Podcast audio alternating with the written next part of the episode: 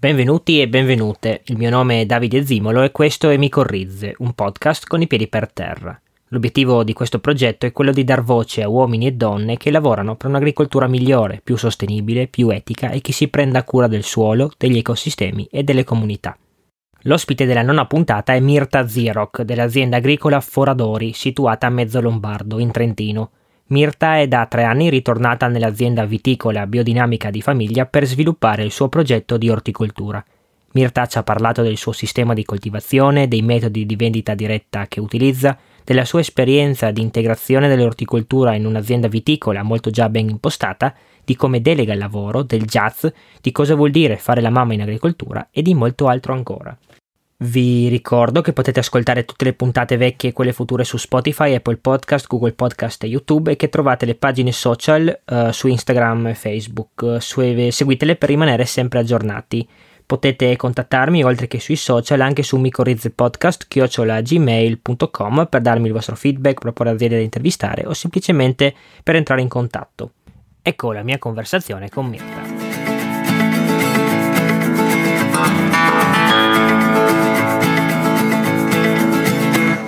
Eccoci qua. Ciao Mirta, benvenuta al podcast. Ciao Davide, è un onore essere parte del tuo podcast. Complimenti, avanti tutta. grazie, grazie. Ascolta, eh, volevo cominciare questa chiacchierata eh, col farti raccontare mh, mm, della tua azienda, cioè dove sei, cosa fai, cosa coltivi. Allora, io sono eh, esattamente a metà strada tra Bolzano e Trento, siamo a Mezzo Lombardo, azienda agricola Foradori. Di fatto noi siamo un'azienda viticola, eh, produciamo su 28 ettari eh, vino, eh, principalmente Terollego, che è proprio la varietà autoctona qua della zona, della piana rotaliana. Lavoriamo però in biodinamica già da 15 anni e mm, nel mio diciamo, intento di aiutare a diversificare l'azienda eh, è rientrata infatti la passione per le verdure, perciò noi di fatto siamo quattro soci, c'è mia mamma, Elisabetta, i miei due fratelli Teo Emilio e io e ognuno di noi ha un ruolo un po' diverso, c'è chi infatti si occupa della produzione di vino, chi fa la parte commerciale, mia mamma ormai adesso è lanciata sul progetto dei formaggi e fa un po' diciamo di progettazioni anche macro, cioè tutti i progetti di sviluppo che sono un po' più a lungo termine. E io invece mi sono impuntata sulla parte orticola, diciamo che include ovviamente anche un po' la coltivazione o seguire la parte anche diciamo, della vendita diretta, coltivare i clienti nel senso di creare um, un giro di clienti fedeli tramite una CSA, poi vi, ti racconto anche i dettagli come l'ho strutturata in versione diciamo soft per i clienti un po' più difficili qua della zona. E praticamente noi in azienda però infatti 28 ettari di vigna ovviamente la vigna è il nostro portatore e la, la, mm, anche il flusso economico ovviamente principale e il, la, l'attività che mi permette anche di ehm, essere una piccola startup di orticole in azienda io coltivo attualmente circa 1400 metri quadri qui in azienda Mezzo Lombardo, tra i filari delle pergole di Terolligo. Abbiamo dei filari molto larghi dove posso coltivare delle strisce di circa un metro e mezzo di larghezza. Poi c'è un orto diciamo, principale, ma abbastanza piccolo, cioè sono 600 metri quadri, dove invece ho eh, il vero e proprio market garden, come l'ho imparato nei miei anni che ho fatto in Canada e eh, c'è un nuovo progetto ehm, sotto il Monte Baldo ehm, che stiamo sviluppando dove ho a disposizione circa un ettaro e mezzo di terreno terrazzato, sono delle terrazze esposte eh, a sud-ovest con diciamo un, degli appezzamenti un, in parte difficili da lavorare però in un contesto molto interessante dal punto di vista botanico, perciò il Monteballo è anche conosciuto un po' come eh, un centro di botanica cioè molto specifico e questi terreni, questo un ettaro e mezzo, stiamo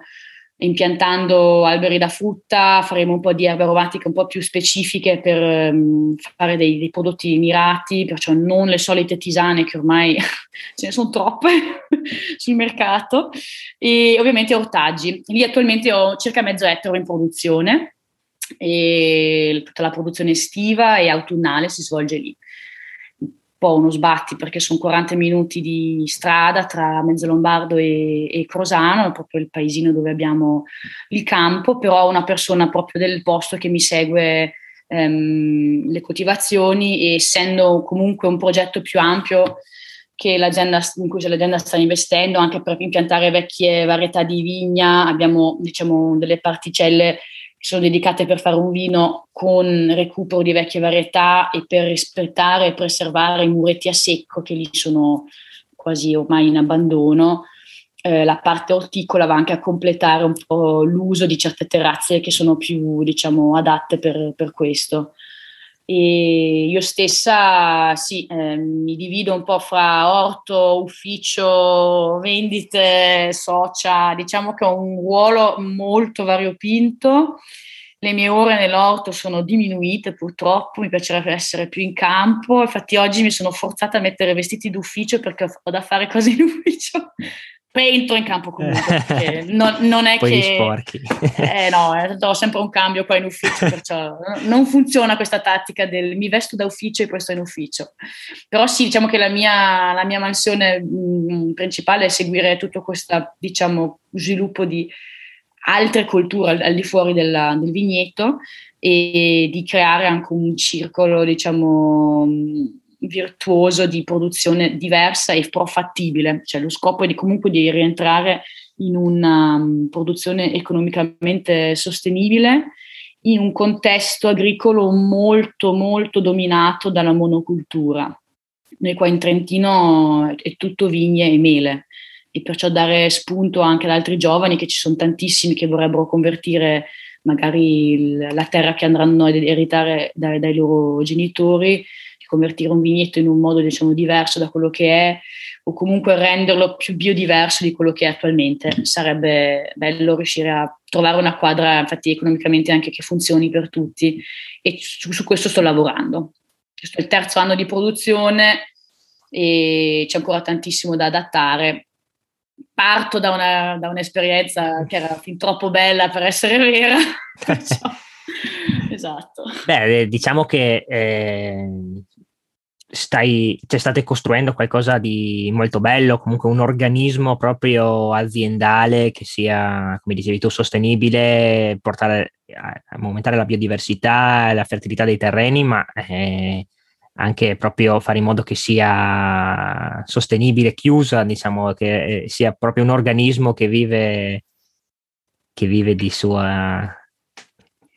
energia, sì. diciamo. Allora, l'idea, ovviamente, noi lavorando in agricoltura biodinamica, uno dei, diciamo, dei principi portanti è creare, infatti, come dici te, un'azienda a ciclo chiuso. Ehm, avendo la fortuna che c'è il vino che ci permette di fare anche degli investimenti a lungo termine un po' più diciamo onerosi dove in un semplice contesto orticolo magari è difficile poter fare esatto allestire un frutteto in, um, ehm, diciamo in agroforestry o con comunque un frutteto fatto per esempio più largo per farci razzolare le galline, insomma ci sono delle, alcuni contesti che noi abbiamo la fortuna di poter investire subito in una messa in opera più rapida e per arrivare speriamo ovviamente a dei risultati più rapidi. E questo diciamo il vino mi fa da banca fra virgolette. Eh, comunque sia ho la fortuna che mio fratello Emilio che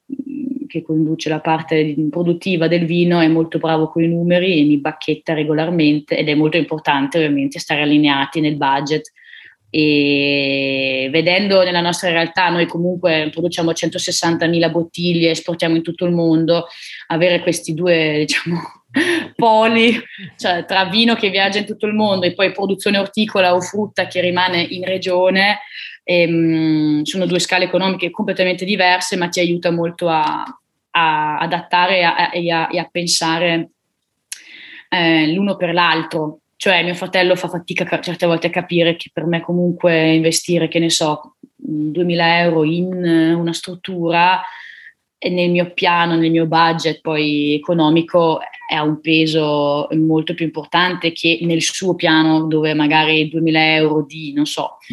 un nuovo pezzo dell'imbottigliatrice o faccio un esempio, un, una, un nuovo attacco per il trattore, magari è una spesa più facile da ripagare certo. perché ovviamente col vino c'è un rientro molto diverso. Mm-hmm. E quindi raccontaci un po' della tua, della, più in specifico di quello di cui ti occupi, quindi la parte orticola. Ehm, dalle, ho avuto la fortuna di, di, venire su da te, bellissimo, fra i filari di vino, è una, di veramente una, un posto fantastico, ma anche allo stesso tempo un po' particolare per eh, coltivare ortaggi. Sì, allora, infatti è una cosa abbastanza unica perché ehm, di pergole così larghe in Trentino in generale non se ne trovano quasi più. Allora, la cosa unica è che noi abbiamo eh, un, questo vigneto attaccato all'azienda che abbiamo in affitto da tanti anni, che era stato impiantato a 6 metri di larghezza. Perciò sono delle pergole dove di mezzo hai questo spazio dove passa anche molto bene la luce ehm, tra diciamo, i pali dove finiscono le pergole o il tetto di foglie che poi si forma. E eh, l'abbiamo mantenuto, non abbiamo tolto questi filari perché sono delle vigne molto vecchie di 60, 70, 80 anni e perciò noi siamo comunque sempre dell'opinione che mantenere un vigneto vecchio magari produce meno uva, però è un'uva molto diciamo matura e diversa e rende i vini anche in, diversi anche nella bottiglia. Però questo per dire che nelle pergole una volta questi 6 metri di filare al confronto dei 4 metri che sono diciamo quello che si fa standard oggigiorno,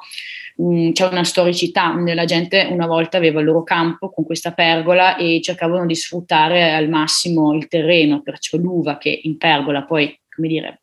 ce l'hai sopra la testa, mm. eh, nel mezzo coltivavano infatti grano facevano il fieno, infatti producevano fagioli, piselli, zucche, un po' di ortaggi, diciamo, per uso diciamo, autoconsumo. Questa cosa ovviamente è andata persa negli anni, ehm, ma eh, si ritrovano foto anche nel museo qua di San Michele, storico del, dei contadini che facevano queste colture. Mm, io ho un po' ripreso questa idea di dire sfruttiamo lo spazio fra i filari da un lato per riprendere questa diciamo, sì, forma di agricoltura mista e mm, di sfruttare i vari diciamo, livelli sotto la pergola, ma dall'altro lato di fatto anche per una questione di spazio, perché come dicevo con l'orto principale che ho qui, questi 600 metri quadri, non riuscivo a farci stare dentro tutto ovviamente. E, mh, qui in Trentino la terra costa tantissimo, perciò comprare o affittare un campo, già trovare un campo comodo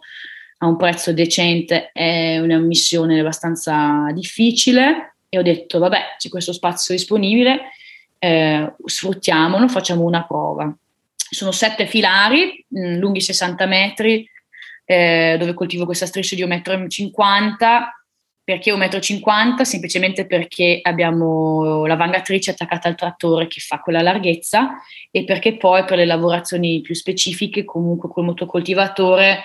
che ha una infatti una larghezza poi di 75 cm, 80 riesce a fare con due passaggi tutta la, la striscia.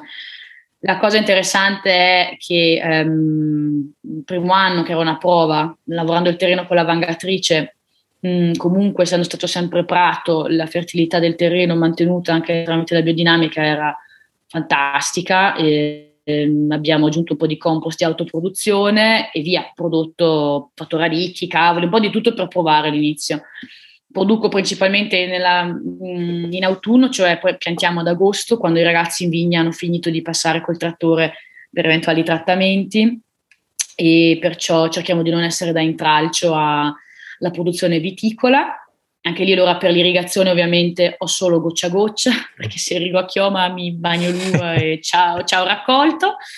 E fortunatamente questo appezzamento ha un impianto di irrigazione già installato a cui ho potuto connettermi facilmente per irrigare gli ortaggi. Ehm, la, cosa, la sfida ovviamente sono le infestanti, perché noi i nostri terreni cioè nelle nostre vigne noi tagliamo l'erba, sfalciamo, facciamo il fieno per le nostre mucche, però c'è sempre qualcosa che va a fiore, perciò la minuziosa diciamo, cura delle infestanti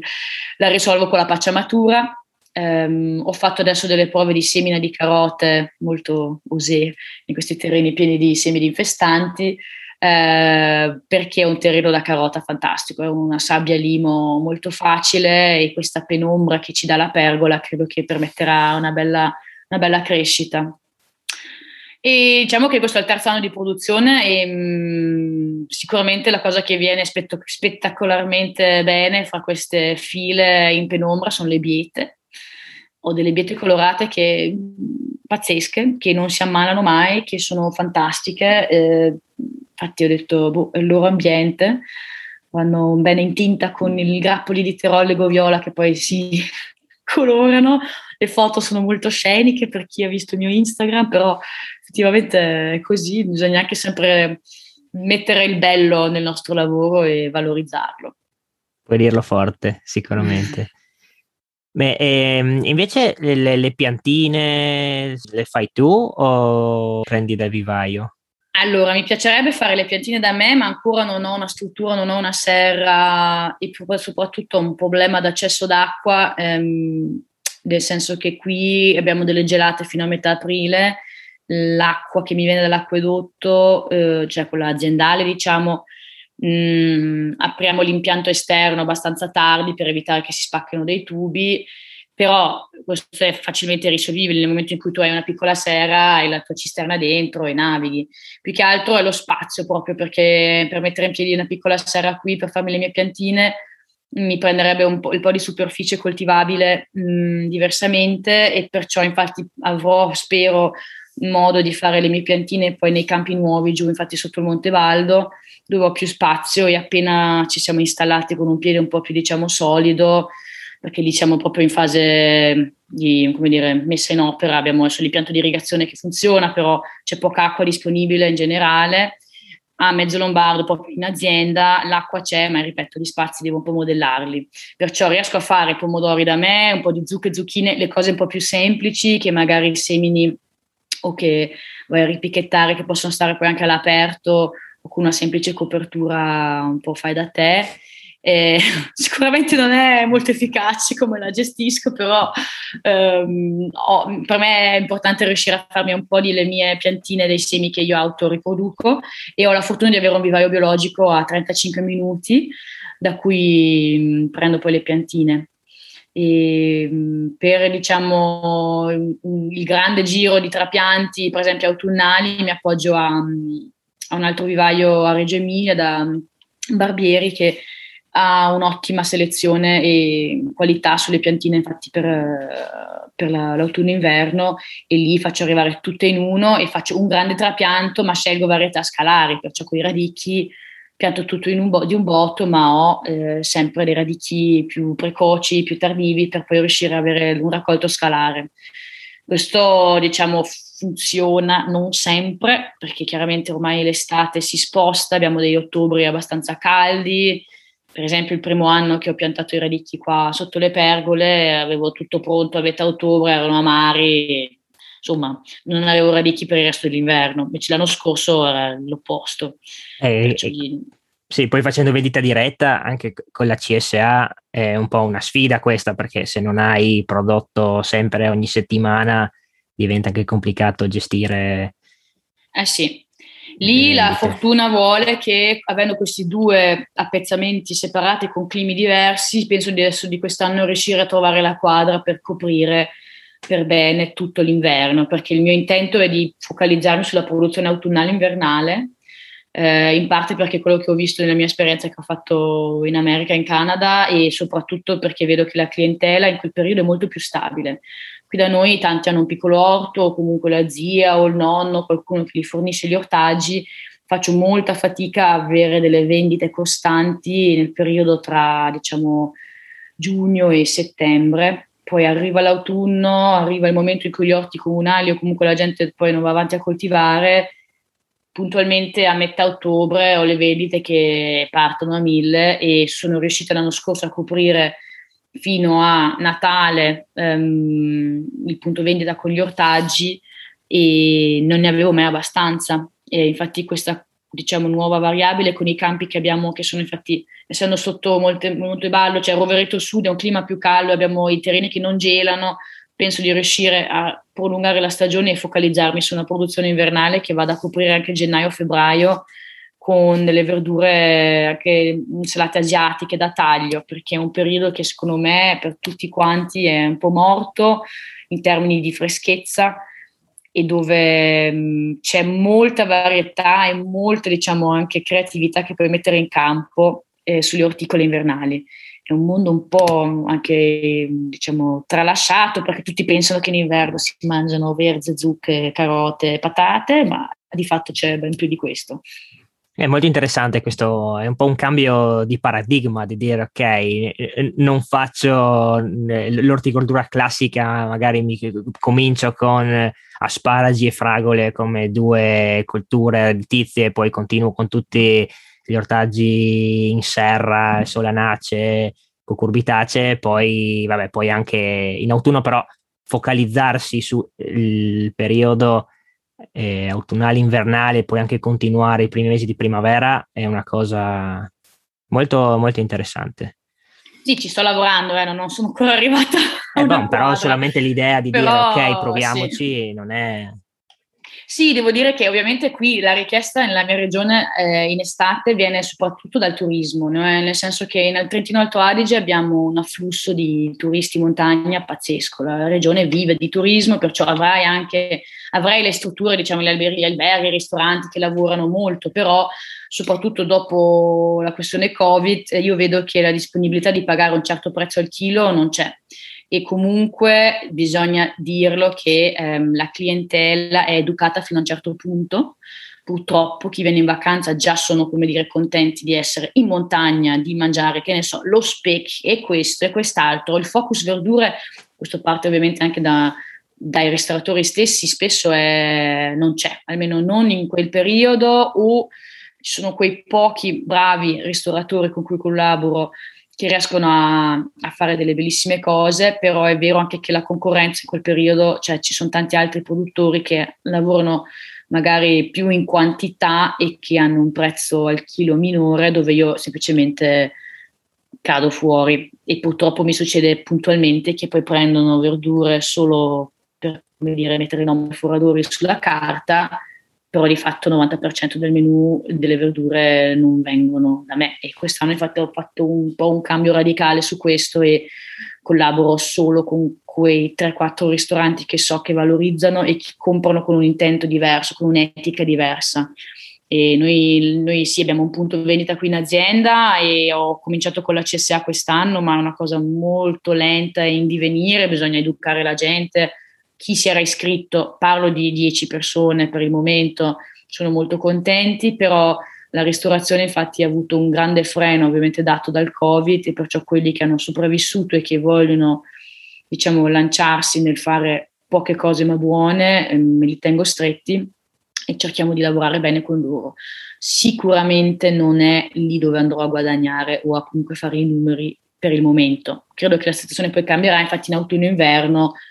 mi richiedono molte più verdure e più diversità e infatti per esempio fare pastinacche o così via, anche la radice di prezzemolo sono cose che stanno entrando molto di moda o comunque che i ristoranti vogliono usare di più in inverno per diversificare il menù invernale. Eh, però produrre queste cose, insomma, bisogna allenarsi, no? Mm. Cioè, so, so, fare certe cose, altre devo pure imparare. Quindi hai menzionato ristoranti, punto vendita, CSA. Spiegaci un po' più nel dettaglio come gestisci tutti questi canali di vendita, quali... Sì, allora, nelle, sì. ognuno. Allora, partiamo da con quello con cui sono partita, che sono i ristoranti e il punto vendita qua in azienda. Io fin dal 2019, il primo anno di produzione, essendo, diciamo, venendo da un'esperienza mh, di vendita anche col vino, so come funzionano i ristoranti, la gastronomia in generale, cosa ricercano e non, comunque essendo allenata su questo campo, sapendo come devo vendere il nostro vino, perché ha anche lui, anche il nostro vino ha un suo, un suo prezzo, un suo pregio e va spiegato al cliente e valorizzato nel modo giusto, volevo creare la stessa cosa per le verdure. E, ehm, perciò noi ehm, la, la vendita ai ristoranti la strutturo in un modo molto semplice, mi scelgo quei po- pochi buoni clienti che non siano troppo distanti per fare le consegne, ehm, a cui mando una volta in settimana un messaggio eh, in una chat dove posso scrivere solo io su WhatsApp, cioè loro non possono rispondere, ma vedono le novità della settimana e uso Google eh, Moduli per poi eh, ricevere gli ordini, perciò loro ricevono ogni settimana, il sabato mattina, un piccolo aggiornamento di quello che è disponibile e non, il link per compilare il modulo e hanno tempo fino a lunedì sera per mandarmi gli ordini. Martedì noi raccogliamo sia per le consegne dei ristoranti che sono in parte martedì stesse, perciò proprio poco dopo il raccolto ci va in consegna, e eh, mercoledì mh, mm, tengo a dirci che le consegne sono suddivise nord e sud, cioè il martedì si va a sud, vuol dire Trento Rovereto, il mercoledì si va a Bolzano eh, a consegnare, perché noi siamo a metà strada, perciò un po', diciamo, i ristoranti locali faccio fatica a trovare dei buoni, diciamo, delle buone collaborazioni, tranne una osteria slow food che viene lui stesso a prendersi le verdure, cosa ideale ovviamente in azienda. E mh, mm, questo è fatto il flusso diciamo per i ristoranti. E ovviamente il giorno di raccolta che è martedì raccogliamo anche per il negozio e per eh, la CSA la CSA è il, ristrutturata con dei punti di ritiro. Abbiamo a Bolzano eh, una collaborazione con dei ragazzi che fanno libri che sono giovani editori di libri che hanno un bellissimo cortile interno dove una volta in settimana il mercoledì c'è una specie di piccolo mercato cioè il ritiro per i membri CSA porto anche altre verdure extra per chi viene invece senza essere iscritto alla CSA e poi c'è sempre una bancarella con libri o un altro editore, un'altra azienda che può esporre e è diventato un piccolo diciamo, ritrovo settimanale. E l'altro ritiro è da noi qui in azienda, proprio a Mezzo Lombardo, perciò chi è iscritto qua nei paraggi può passare la giornata del giovedì quando vuole a ritirare la sua um, CSA. Noi di fatto um, il negozio che abbiamo qui in azienda è um, l'abbiamo adesso l'ho riallestito, cioè mh, abbiamo disponibili gli ortaggi freschi dal giorno di raccolta in poi, perciò informiamo tutti che se vengono lunedì troveranno poco o niente e cerco di non farmi, come dire, mh, flettere, cioè voglio ottenere il mio schema di raccolta, sappiamo tutti quanto tempo se non si perde, se ogni giorno vai a prendere tre cose di qui e quattro cose di là, perciò la, comunichiamo ai clienti che il giorno migliore per fare la spesa è il mercoledì, che viene tutto fresco dal campo del giorno prima. E, um, è un negozio dove vendiamo ovviamente vino, gli ortaggi, i nostri formaggi, perché facciamo anche quello, e, eh, e altri produttori di aziende agricole no, amiche, perciò abbiamo delle marmellate, delle farine, biscotti fatti con la farina di questo produttore.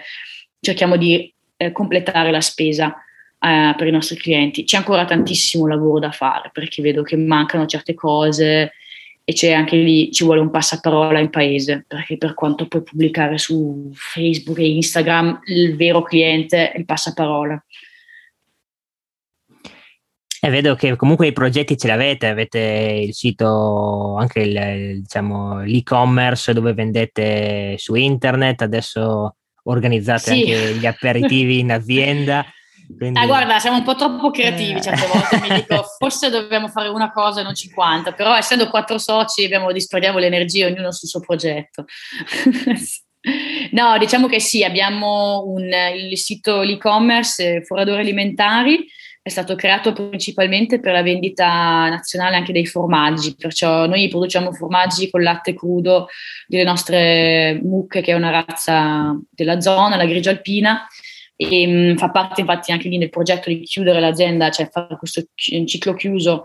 ehm, di avere sia animali che infatti ortaggi, vigna, cercare di rendere la cosa più diversificata possibile. L'e-commerce è partito infatti da poco, da, da, da aprile, era un po' un parto diciamo perché doveva partire a gennaio, poi ovviamente quando hai tanti prodotti diversi per impostare anche la comunicazione giusta, insomma era un bel, un bel lavorone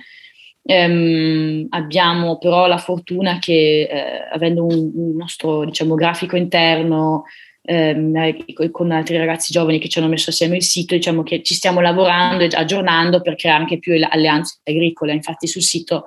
si trova una parte dove c'è la descrizione della CSA, infatti lì chi vuole informarsi su come funziona eh, l'ho strutturata in modo più diciamo soft per i clienti, sono degli abbonamenti di 10 settimane, perciò ti abboni alla stagione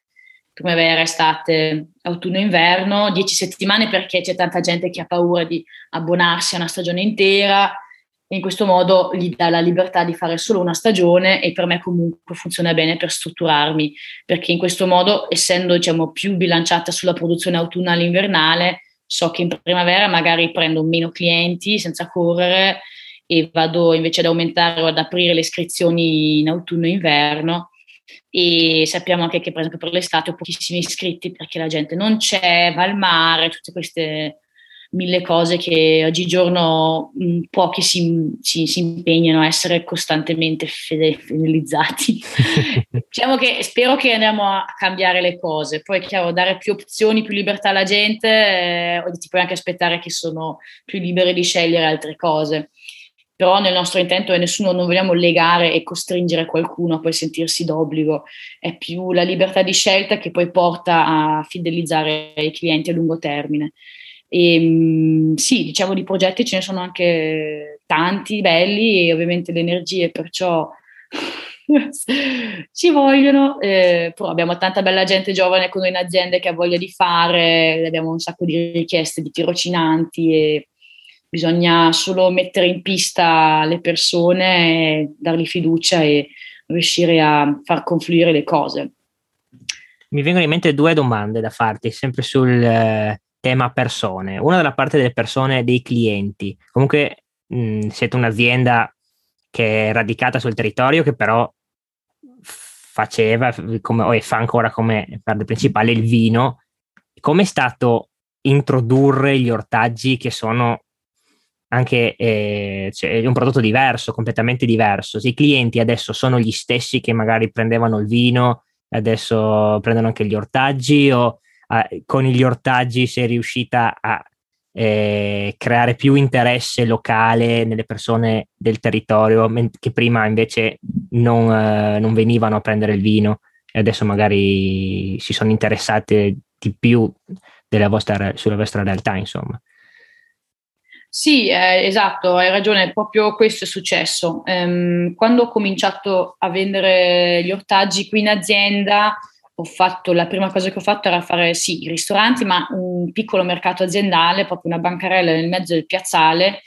ho fatto girare la voce in, in, paese tramite mia nonna, perché io non abito qui in paese a mezzo lombardo, perciò io non conosco praticamente nessuno, tranne, che ne so, il signore del Natura Sì, la banca e boh, la farmacia, quelle tre cose che conosco, perché non essendo cresciuta qui non conosco le persone proprio del posto. Però eh, abbiamo con un po' di passaparola, diciamo, si è creato questo piccolo mercato aziendale che ha attirato una clientela completamente diversa dalla nostra clientela del vino, perché come tu dici, infatti noi come azienda viticola, a parte che siamo molto diciamo, bilanciati sull'export, sull'estero, negli ultimi anni è stata un po' anche un'esigenza aziendale perché c'era più mercato estero che diciamo, locale, eh, per mantenere diciamo, anche le nostre diciamo, vendite, produzioni, tutto quanto. Abbiamo un po' questo principio che il vino può viaggiare in tutto il mondo, essendo una bottiglia il formaggio può viaggiare sul terreno diciamo, nazionale perché comunque riesce a spedirlo e, e se è un formaggio ehm, diciamo, stagionato può diciamo, navigare. Gli ortaggi per me è importante tenerli in regione, infatti la clientela che è arrivata erano, a parte le signore del paese, le amiche di mia nonna che fanno la spesa per i nipoti, non sottovalutiamo questo perché le nonne fanno doppia spesa spesso ehm, sono gente del paese o comunque alcuni giovani che magari comunque tramite Instagram o Facebook vedono che c'è un movimento diverso in azienda e che vengono anche appositamente. Mi ricordo infatti quel 2019 Ferragosto, non sapevo se fare il mercato o no nella settimana di Ferragosto, pensando che tanto chi vuoi che venga, l'abbiamo fatto e sai chi sono venuti? I figli delle nonne, o comunque i nipoti delle nonne che studiano all'estero, che per Ferragosto sono qui in vacanza e hanno fatto spesa a folle perché hanno detto wow finalmente che bello torno nel mio paese e c'è qualcuno che fa ortaggi biologici perché magari lo, vi- lo vivono nel paese in cui loro attualmente studiano ma non si aspettavano questa novità. Perciò il cambio di clientela è abbastanza forte. Adesso questo mix diciamo di gente che arriva per gli ortaggi o palesemente solo per le uova fresche, che questo è un fenomeno, uova fresche, c'è il cartello fuori dall'azienda, avrò cinque signori che vengono solo per le uova. Prima o poi compreranno anche il vino e le verdure. Però eh, diciamo che pian piano bisogna fidelizzarli e vedere come riuscire a, a fargli capire che facciamo, ci sono le uova perché ci sono tutte le altre cose. Eh, e stessa cosa per il vino, ci sono tantissimi clienti che vengono sapendo che produciamo vino, entrano nel negozio e poi sono stupiti di trovarsi anche gli ortaggi. E questo è un effetto molto bello perché la nostra produzione, diciamo, il vino è, porta il messaggio con sé, cioè nella bottiglia ormai tanti, ok, la comprano per bere il vino, per bere una certa qualità che noi garantiamo, ma per tanti anche proprio la storia che si bevono, con, come dire, eh, ormai entrambe le cose, sappiamo che oggigiorno chi, chi, chi, chi guarda, mh, chi mette un occhio sulla qualità di quello che compra, che magari anche voglia di spendere di più, magari prende meno, ma semmai prende la bottiglia giusta, sa che compra quasi come dire un pezzo di terra coltivato in un, coltivato in un modo diverso e, e questo è molto apprezzato. L'altra domanda sulle persone che ti volevo fare, è, hai menzionato tirocinanti, persone che vogliono venire a lavorare o imparare da te. Eh, puoi raccontarci un po' di più su questo tema, su come gestisci il lavoro nei, nei campi, ma magari nella tua parte orticola? Mh. Mm. Sì, noi mm, allora, e principalmente nella parte orticola, ehm, io cerco di ehm, insegnare eh, il più possibile a persone interessate il,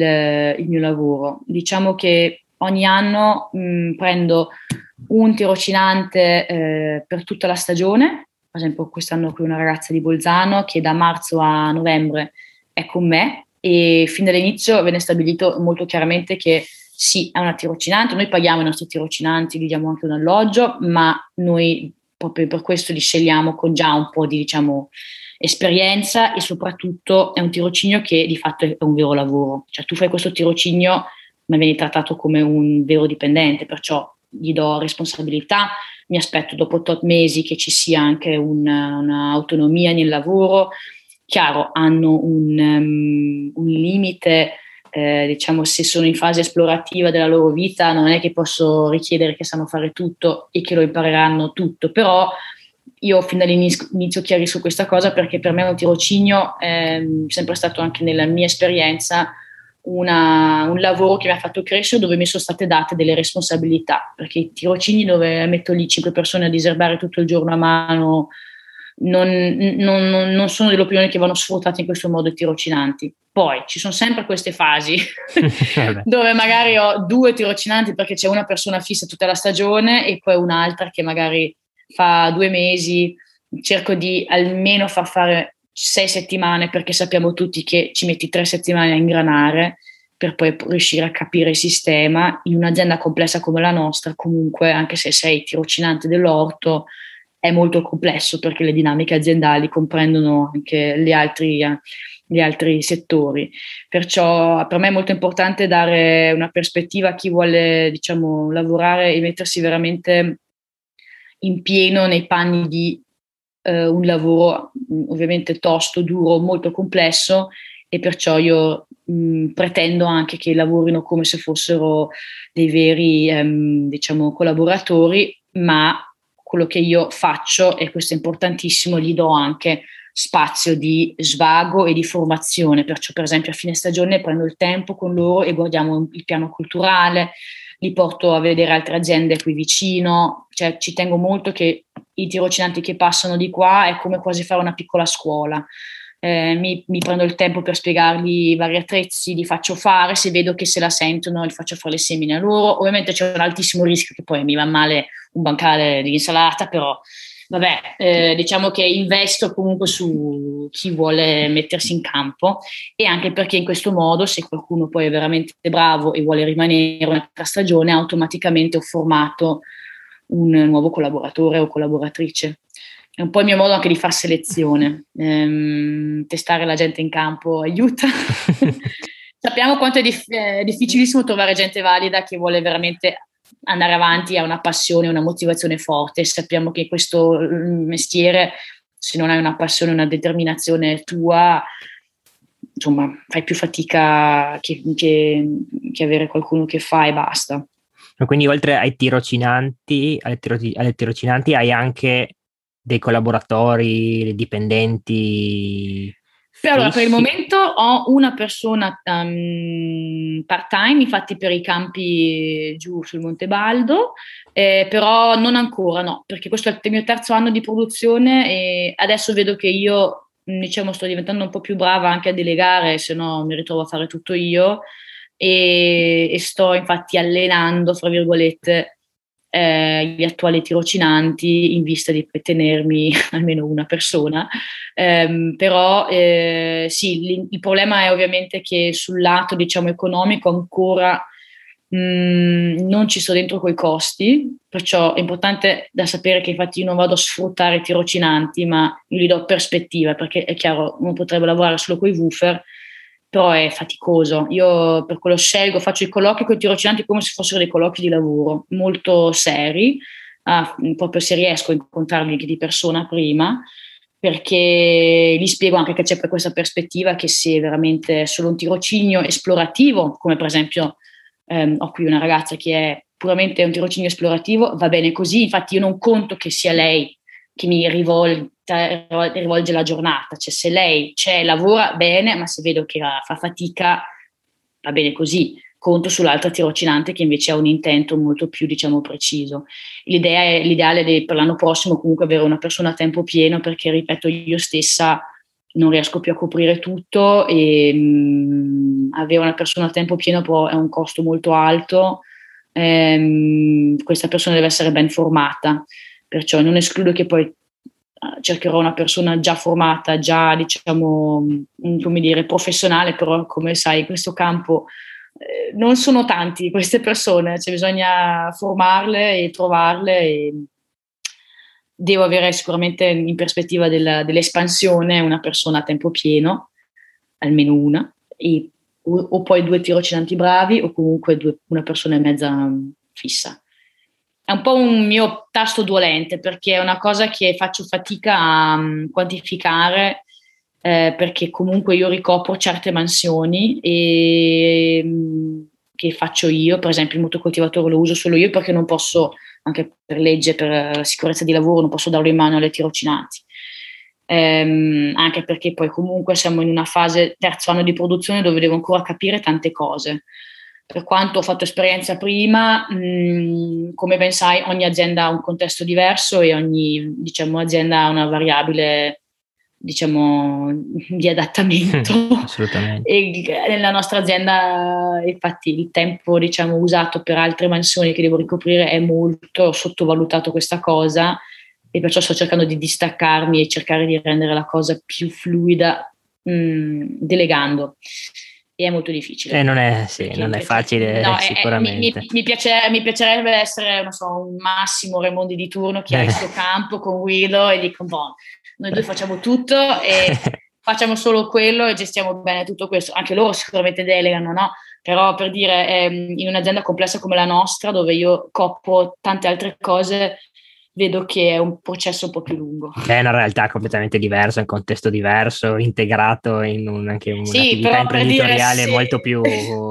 Questo è vero, se avessi come dire, la scelta libera tra A e B uff, eh, sarebbe forse, no, nel, nel, suo, nel, suo, bello, al suo complesso, la sua, la sua difficoltà, diciamo, la difficoltà maggiore della gestione del,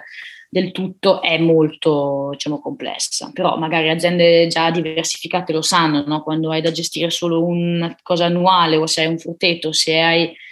insomma è difficile trovare la quadra e solo negli anni capisci qual è la tua quadra. Chissà, magari fra cinque anni ne riparliamo e sono a produrre sementi e non faccio più ortaggi per vendita diretta, o non lo so, fra cinque anni faccio solo ortaggi e non sono più faccio in azienda. No, non lo so. Beh, quello è il bello, è tutto in evoluzione. Sì, esatto. Ma eh, tu sei cresciuta in quell'azienda, giusto? Cioè, tua mamma ha lavorato lì, cioè, è un'azienda di famiglia, hai sempre avuto quella di un giorno lavorare, rimanere nell'azienda o ti sei allontanata per dopo riavvicinarti anni dopo? Esatto, sono, mi sono allontanata, diciamo, ehm, noi abbiamo avuto la fortuna che eh, mia madre e mio padre hanno sempre detto voi fate quel cavolo che volete, poi l'azienda è di famiglia, cioè di parte di mia madre, lei che ha condotto l'azienda per oltre 30 anni, e abbiamo poi abitato a Bolzano in città. Questo era per darci, garantirci, come dire, una, un foglio vuoto, fate quello che volete. Infatti io di fatto ho suonato per anni al conservatorio il violoncello e avevo in mente di fare più musica che agricoltura. L'azienda l'ho sempre solo vissuta, devo dire, eh, come luogo dove vado a trovare la nonna e dove in vendemmia c'è un sacco di uva da mangiare. no, eh, diciamo che la, l'azienda veramente, mh, mm, quando sono cresciuta, finché diciamo, non sono andata all'università, eh, era sempre rimasta un punto di referenza vago, cioè non era nella mia mente di tornare andare a lavorare in azienda, però ho studiato scienze ambientali, mh, mm, ho sempre avuto diciamo, più interesse per diciamo, l'ecosistema in generale che solo l'ecosistema vigna, non era mai di mio grandissimo interesse il vino in sé, poi lo so spiegare, lo bevo, lo vendo, potrei anche farlo, cioè se mi metti in cantina sono sicuro che sono capace di farlo, però non è la mia passione principale, perciò comunque per, per me è stato sempre chiaro che se io a un certo punto entro in azienda dovrò portare il mio ambito. E poi mi è nato il pallino degli ortaggi mm, perché un po' a fare l'orto con la nonna e la bisnonna, un po' anche perché quando abitavo in Germania a Freiburg per l'università ero sempre al mercato contadino ogni giorno perché c'era un mercato sempre da qualche parte. E ho un po' diciamo coltivato la mia passione del cucinare ortaggi più che carne. Non sono vegetariana però non so come student- quando ero studentessa mm, proprio non ero attratta a comprare carne zero. Mi, mi tornava più facile cuocere delle biete che la carne. Non lo so non, non è mai stato il mio anzi tuttora se mangio carne perché la fa mia nonna a pranzo, punto. E, e diciamo che la, la crescita diciamo, personale nata da diciamo, questa passione per in parte la musica, ma poi soprattutto poi spostata sulle scienze ambientali e su come poter contribuire a rendere il mondo un po' più, diciamo, bello, eh, è, è, è, tornata a connettersi col vino perché il lavoro che noi facciamo, comunque ripeto, essendo un'azienda biodinamica da tanti anni, vogliamo educare anche il cliente a quello che beve, non è un solo piacere ma è nutrimento. Infatti il nostro vino, io dico sempre che è un po' è predigerito, non è un vino che ti dà fastidio poi, che ti crea mal di testa, è un alimento e abbiamo perso questa sensazione che un vino o anche la birra, per esempio, di fatto una volta erano alimenti veri e propri. E per me la cosa che poi mancava un po' in azienda era sempre, ok, c'è un enorme focus sul vino e lo spieghiamo quanto è nutre, quanto è fatto per bene, dove le uve sono trattate in modo, diciamo, più integre possibile, cioè non, non, viene tolto niente al vino, viene messo tutto in bottiglia, fra virgolette, ho detto ma perché sul nostro piatto però poi non diamo lo stesso messaggio? Cioè in azienda non abbiamo mai fatto accoglienza, diciamo, di osteria o così via, però per me era l'idea di dire sarebbe bello che la gente avesse la stessa, perce- la stessa percezione per gli ortaggi, per il valore mh, mm, di, mh, mm, nutritivo che c'è in una carota, era un po' la mia missione. E infatti sono poi andata a studiare, ho fatto un anno di scambio in Oregon ehm, con l'università e lì eh, mi sono incimentata a fare corsi di orticoltura, mi sono iscritta all'Organic Growers Club eh, dell'università che aveva un campo dove si coltivava e poi si vendeva, si faceva una vendita, diciamo, si mollava la verdura in una sala del campus dove la gente faceva, pagava un prezzo unico al chilo, poteva prendere quello che voleva. E lì poi ho incontrato per puro caso Jean-Martin Fortier che stava presentando il suo libro questo era nel 2015, febbraio 2015, e ho ascoltato una sua presentazione che era fatta all'università e, ehm, e poi ho semplicemente trovato interessante questa cosa del coltivare infatti in modo diciamo redditizio su poco, poco spazio e subito ho pensato all'azienda, ho detto beh noi in azienda lo spazio non c'è, cioè ci sono quei filari, c'è quell'orto di 600 metri quadri che allora era un campo di patate o di polenta, cioè di mais per fare la polenta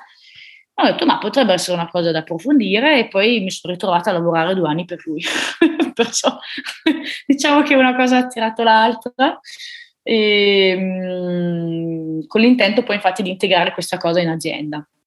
Perciò un po' pezzo per pezzo poi sono tornata e ho detto mio, la mia entrata in azienda è legata a una mia messa in opera della mia passione perché mio fratello ha detto, beh guarda che se fra cinque anni la tua cosa non funziona, ti metto a vendere vino. Ho detto, va bene, ha ragione, perché sono, sono come una startup, io ho questi cinque anni di, posso fare il build up, posso riuscire ah, devo riuscire a trovare una quadra che funzioni per l'azienda nel suo contesto complesso che è, ma c'è un tale potenziale, noi abbiamo un pool di clienti già educati che però, ripeto, sono in giro per il mondo. Cioè, se uno guarda l'Instagram di Agricola Foradori e guarda i follower che abbiamo, io penso che tre quarti sono al di fuori dell'Italia. Perciò io non, è, non sono clienti miei, io devo creare tutta una nuova clientela. Certo. È chiaro per questo infatti il foradore alimentare con la nascita anche della produzione dei formaggi chiude il ciclo. Perciò è, è, la complessità aziendale si rivolge anche poi sulla complessità del mercato e spesso, veramente spesso mi dico quando ascolto i tuoi podcast e chi mi chiedo ma io mi sto complicando la vita. Nel senso che una vendita diretta, come sappiamo, in parte funziona quando c'è il passaparola, quando c'è un tuo giro di persone, può funzionare benissimo, ma siamo un po' in un cambio, credo, epocale dove per raggiungere clientela fedele devi andare un po' oltre e trovare la giusta quadra ci vuole tanto tempo. Beh, una, stimoli importanti, dai, perché sì, eh, comunque non è, come dici tu, sicuramente non è facile, ma è anche molto stimolante riuscire a, a creare tutte queste cose in un contesto aziendale molto diverso, perché sì, ok, fa, cioè, fai un, un, orto a casa, vendi parenti, amici, passaparola, è venduto, riesci a, è, è facile, però farlo in un'azienda già impostata in un modo, un'attività imprenditoriale legata anche all'estero, sì, è, è molto, molto, c'è un'esperienza molto interessante che ha da insegnare anche a, a tutti gli altri, quindi cioè, mi fa piacere che parli di queste cose proprio perché è bello sì, non è sempre che si parte, tutti questi giovani che adesso partono da niente per pian pianino riescono a costruire qualcosa, ma è anche bello dire ok, magari tu sei partita con un'azienda già grande, impostata, con una sua credibilità e magari spesso si, si può dire ok, c'è l'azienda, è facile poi metterci vicino agli ortaggi, però invece c'è tutta un'altra serie di complessità e di casini che, sì, ci sono ed è bene parlarne, insomma, e anche trovare le soluzioni e poi condividere queste soluzioni per far crescere tutto il movimento sicuramente. Sì, infatti come, come tu l'hai anche vissuto durante il jazz, eh, noi grande, l'azienda, io ho il grande vantaggio, ripeto, in parte ovviamente in primis economico, che posso fare degli investimenti per dire comprare il motocoltivatore con la trincia giusta, quello che serve, eh, avendo come dire, come se fosse una startup, un budget da usare, mi permette degli investimenti più rapidi e con magari anche un piano di ammortizzamento più, diciamo, gentile. Però ehm, l'altro vantaggio ovviamente, per esempio, è, è, lo spazio che abbiamo qui, io voglio condividere, usare, sfruttare e dare spazio ad altri, come abbiamo fatto durante il jazz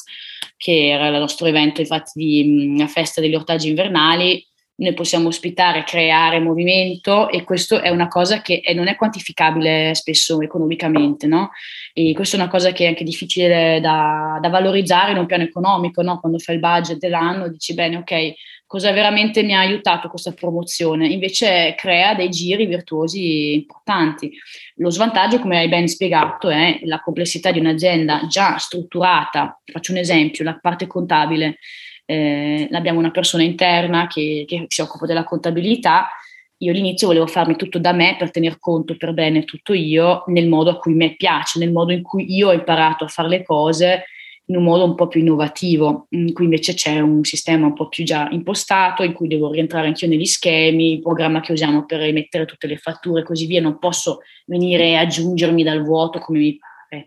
Come mi pare, sì, sarebbe forse più facile, ma a un certo punto anche lì mi ritrovo io a fare una parte contabile che poi nelle mie mille mansioni che ho mm, non trovo più il tempo di fare, poi la faccio meno bene, perciò devo trovare modi di inserire certe nuove dinamiche in una dinamica esistente senza andare però a essere d'intralcio,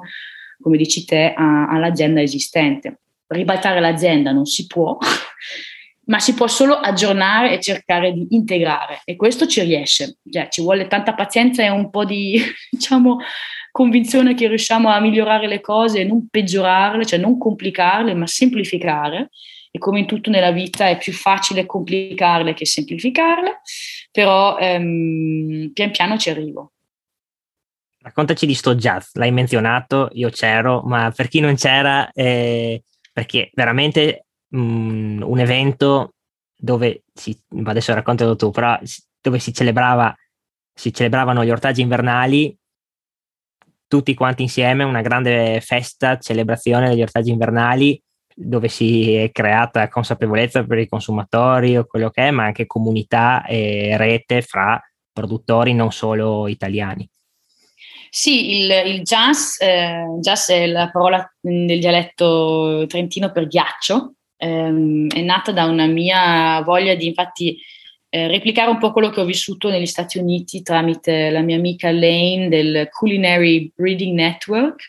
Eh, praticamente mh, Lane, eh, che è a capo di questa, diciamo, come chiamarla, organizzazione o associazione, no, eh, cioè lei è praticamente, invito tutti a vedere il sito culinarybreedingnetwork.com, ehm, lei crea queste diciamo, fiere e assaggi di ortaggi, delle, delle collaborazioni con l'università, con professori, con le, le, scuole, con i ristoranti, con gli chef per ehm, aumentare la, diciamo, ehm, consapevolezza di quanto diversificato è il mondo orticolo, di quanto si può fare facendo delle selezioni specifiche, eh, migliorando il patrimonio genetico, non in termini, diciamo, ehm, come dire, di prassi di laboratorio, ma ripigliando le vecchie varietà, riadattandole alle esigenze di oggi. Ehm, e sfruttando diciamo, i, i, vari collaboratori, perciò eh, i ristoranti, università. Comunque, questo per dire che da quegli eventi che fa lei, che sono infatti degli assaggi di verdure eh, a tema, noi abbiamo sempre parlato che sarebbe bello fare una cosa simile in Italia, portando però dei produttori americani in Italia e c'era questo grande, c'è tuttora questo grande fermento sui radicchi, eh, c'è un sito anche dedicato a ciò ehm, e praticamente eh, portando produttori ehm, degli Stati Uniti che volevano scoprire l'Italia e le sue produzioni di radici in inverno, abbiamo creato questo evento, infatti, dove volevamo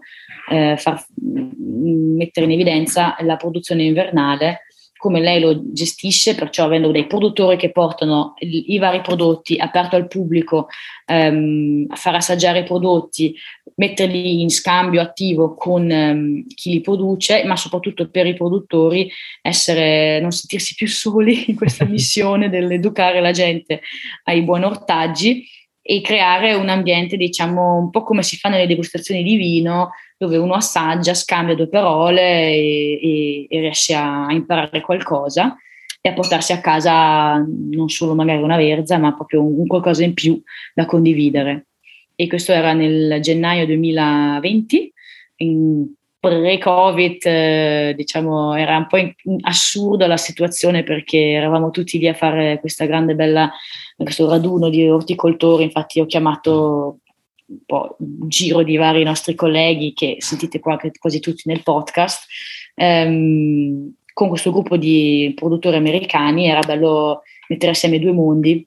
e c'è stato un afflusso infatti anche lì di, di, di, persone molto variopinte perché abbiamo fatto girare la voce ovviamente dai nostri clienti, i volantini, i poster e così via, però è arrivata tanta gente di cui non mi aspettavo che arrivasse o comunque che non so da che parte ha pigliato questa informazione. Perciò anche lì c'è stata una specie di contaminazione molto positiva ehm, per l'azienda e una, una diversa diciamo, percezione di cosa noi facciamo e viceversa questo è stato anche un riscontro che poi si è ehm, prolungato nel tempo perché tanti ricordano e mi chiedono ma poi il prossimo jazz? Infatti non sappiamo se forse nel 2022 riusciamo a farlo sarà un evento comunque biannuale ehm, poi in inverno ovviamente fa freddo perciò gli spazi interni sono anche limitati qui in azienda devo un attimo reinventare la cosa. Lo aspettiamo con trepidazione il prossimo, il prossimo jazz anche se fra non 2022, 2023 o 2024 lo aspettiamo. lo, lo faremo, lo faremo. Ascolta, una cosa, un'altra cosa che, che, volevo chiederti è mm, un tema molto interessante, quello delle donne in agricoltura, ma tu oltre che essere una donna in agricoltura sei anche una mamma in agricoltura. E una fresca mamma, quindi raccontaci un po' della tua esperienza sì, di, di, avere un bimbo in fasce fra i filari di vigna? Allora, beh, io eh, infatti sono mamma di un piccolo Pacifico, che è quasi sempre Pacifico, eh, che compie un anno fra due settimane, perciò è nato a metà luglio l'anno scorso, nel mezzo della stagione. Ehm, è una cosa molto interessante che infatti diventando mamma nel pieno della stagione e vedendo altri colleghi, diciamo più negli Stati Uniti che quando sono, produttori e decidono che vogliono avere bambini, pianificano di avere il bambino in autunno o in inverno per facilitare la cosa.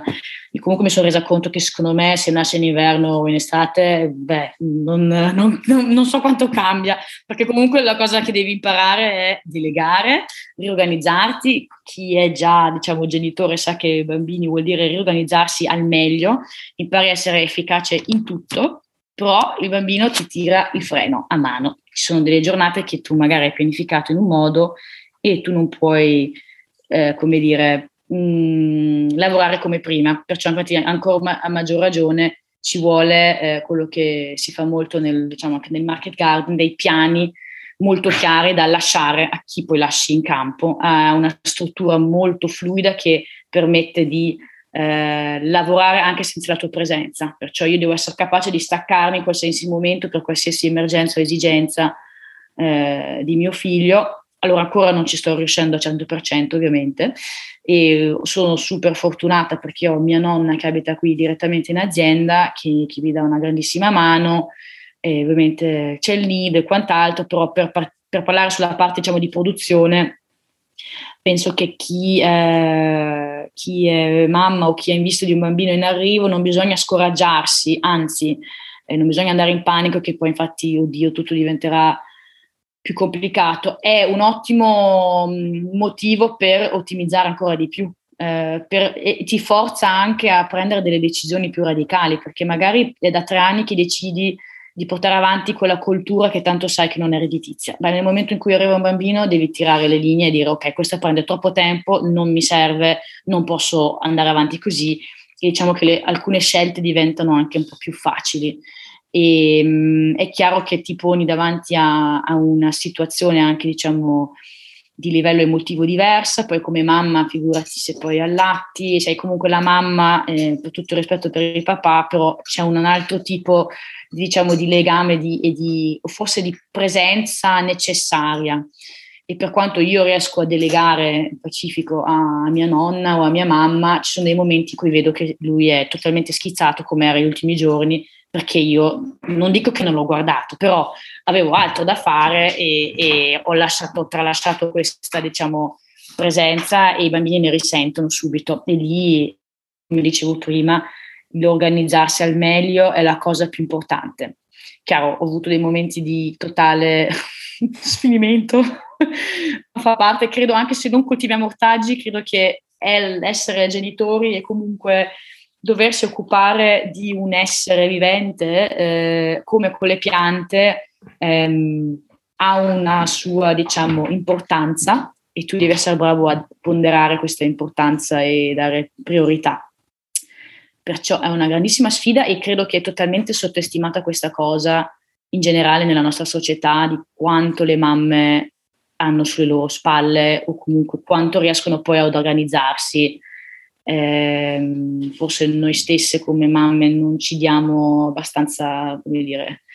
pacche sulle spalle perché devi andare avanti, una cosa arriva, una cosa finisce, la prossima comincia e, e come un'orticoltura c'è sempre qualcosa di nuovo da risolvere. No? Sappiamo che una volta risolto quello pensi che sei il re del campo e ti sfugge un dettaglio e ricominci da capo. Però è anche stimolante, perciò invito tutte le donne che stanno ascoltando, che coltivano di non farsi frenare eh, dire, la voglia di mandare avanti la propria agenda attività e anche avere bambini o comunque essere fieri di quello che fanno perché è un triplo sforzo, ma credo che chi lavora già in orticoltura conosce già queste dinamiche. Io ho, ho un certo, diciamo, una certa resistenza su alcune cose, il mio livello di pazienza mh, è migliorato grazie a mio figlio, perché i bambini ti mettono molto alla prova sotto pazienza anche, e ovviamente riorganizzarsi lo impari in automatico.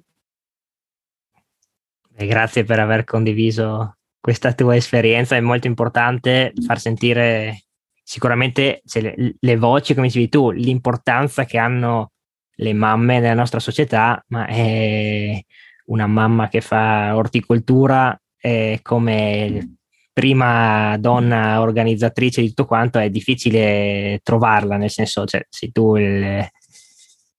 sì, magari spesso c'è la, la, moglie del contadino che è mamma, però eh, sì, non è vero che è, deve essere così, insomma, eh, tu lo stai dimostrando, insomma. Beh, ci può, ripeto, qualche lacuna da, da mettere a posto. Guai se no, dai, su. sì, sì, sì, non si può essere perfetti, perciò pezzo per pezzo Vabbè, poi bisogna, ripeto, certe volte bisogna prendere delle decisioni abbastanza radicali e non aver paura di ciò perché poi ne va la tua anche salute mentale a un certo punto, non solo fisica. E spesso noi in orticoltura arriviamo a un livello di stress anche fisico mh, gestibile, ma mentale anche già molto diciamo, difficile certe volte convivere con, non so, 20 varietà di ortaggi che vogliono la, loro atten- la tua attenzione e perciò è un allenamento continuo. Però i bambini ti danno anche tanta energia, perciò da un altro lato ti nutre anche nei momenti di totale, diciamo,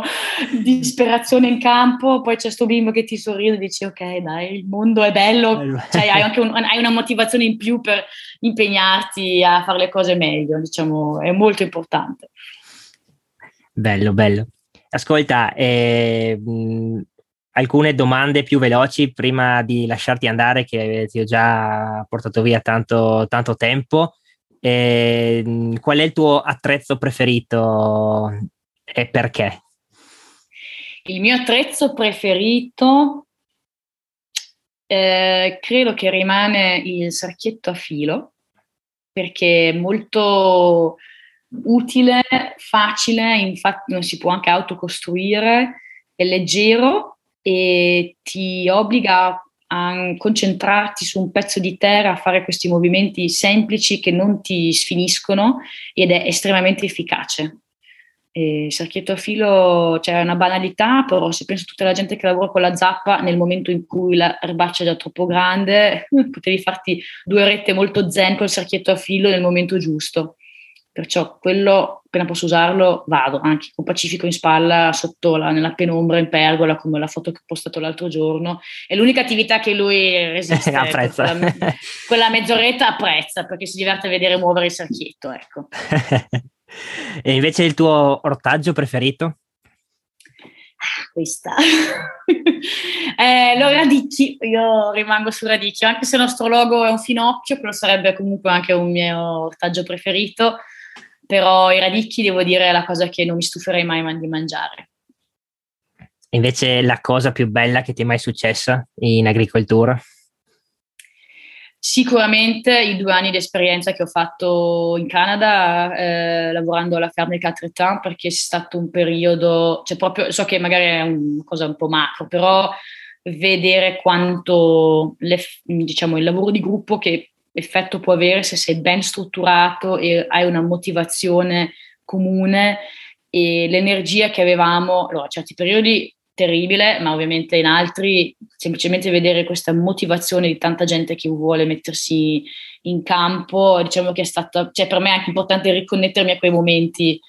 Mm, infatti sul mio computer quando va in stand by vengono delle foto, foto che mi, mi, a certe volte mi, quando sono lì che mi sto spezzando la testa sui prossimi trapianti mi fanno un attimo sorridere e sicuramente è una cosa, è stato un dono diciamo dal cielo che ho potuto vivere due anni di esperienza veramente fantastica. Invece che consiglio daresti a un giovane, una giovane che vuole buttarsi a, fare, a lavorare in agricoltura? Il mio consiglio è di lavorare almeno due stagioni in un'altra azienda agricola, eh, diver- magari anche due aziende diverse in, in, scala diversa, perciò testare prima il terreno per bene, ma io penso che due stagioni sono veramente utili. Credo che dopo puoi velocizzare meglio la messa in opera della propria azienda una stagione anche già aiuta, ma due ti fanno vivere proprio molto di più, ti, ti, ti fanno focalizzare sul tuo intento. Cioè, mi sembra un po' più utile, diciamo, due a posto di una. Mirta, grazie mille per aver condiviso la tua storia, le tue esperienze. E dove ti possono seguire gli ascoltatori mm, o, o conoscere più della tua azienda, entrare in contatto se vogliono? Allora, eh, abbiamo, ovviamente c'è il, il, nostro Instagram aziendale principale, Agricola Foradori, poi c'è il mio personale che è Mirta Ziroc, un po' complicato, tanto vedete nel titolo di, di Davide come si scrive e diciamo quello per seguire un po' le cose che succedono qui. Poi andate sul nostro sito, sul sito principale Agricola Foradori, c'è anche la voce infatti di foradori alimentari e nel sito principale vedete anche la pagina del, dei, degli internship, dei, dei, tirocini, c'è il periodo di diciamo, applicazione, cioè dove potete richiedere Um, dove c'è descritto anche le posizioni aperte. Attualmente non c'è dentro niente perché le posizioni non sono ancora aperte, ma a settembre apriamo poi le, diciamo, le, mm, le, le, le richieste e sicuramente c'è da approfondire molto eh, sul sito in termini di vino, ma dal sito principale capite un po' la complessità aziendale. diciamo così. Esatto. Benissimo, grazie ancora. Oh, grazie ci... a te Davide. Ci sentiamo presto. Ciao ciao. A prestissimo, grazie. Ciao. Eccoci qua, siamo giunti alla conclusione della nona puntata di Micorriz. Spero sia stata una conversazione interessante, piacevole anche per voi, come lo è stata per me. Ho messo nelle note dell'episodio tutti i link um, a tutte le cose di cui abbiamo parlato nell'episodio, l'Instagram di Mirta e dell'azienda, il sito internet, il sito del Culinary Breeding Network vi ricordo che se volete supportare il podcast lo potete fare facendolo conoscere ad amici e colleghi, condividendolo sui social o semplicemente seguendolo sulle piattaforme d'ascolto come Spotify o Apple Podcast. Bene, per oggi è tutto, ci sentiamo al prossimo episodio.